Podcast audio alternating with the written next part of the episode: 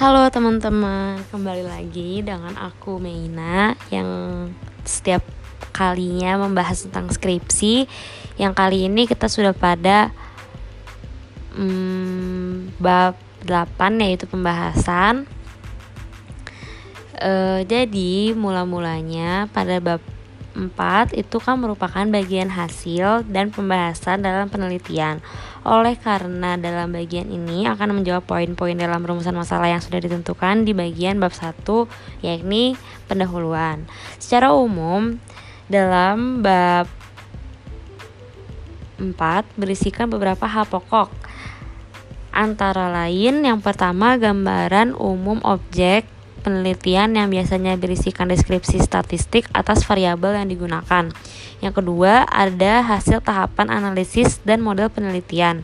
Yang ketiga, ada deskripsi statistik atau ekonometrik atas model penelitian. Yang keempat, analisa ekonomi yaitu yang merupakan e, pembahasan. Oleh karena dalam penulisan bab 4 akan banyak menggunakan visualisasi berupa grafik, tabel, dan flowchart maka penulis harus mampu menyajikan informasi tersebut dengan baik dengan mempertimbangkan beberapa aspek penting.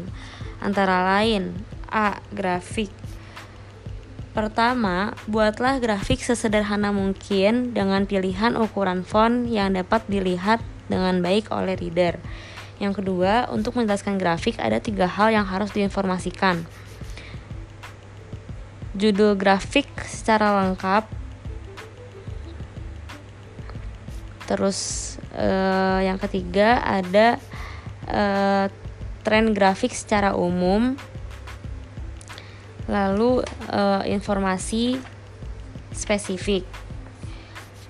Untuk yang B, tabel e, buatlah tabel sesederhana mungkin dengan pilihan ukuran font yang dapat dilihat dengan baik oleh reader. Kedua, untuk Poin kedua, untuk menjelaskan tabel, ada tiga hal yang harus diinformasikan. Yang pertama, judul tabel secara lengkap. Yang kedua, tren tabel secara umum. Dan ketiga, informasi spesifik. Sekian untuk e, bab 8, yaitu ini pembahasan.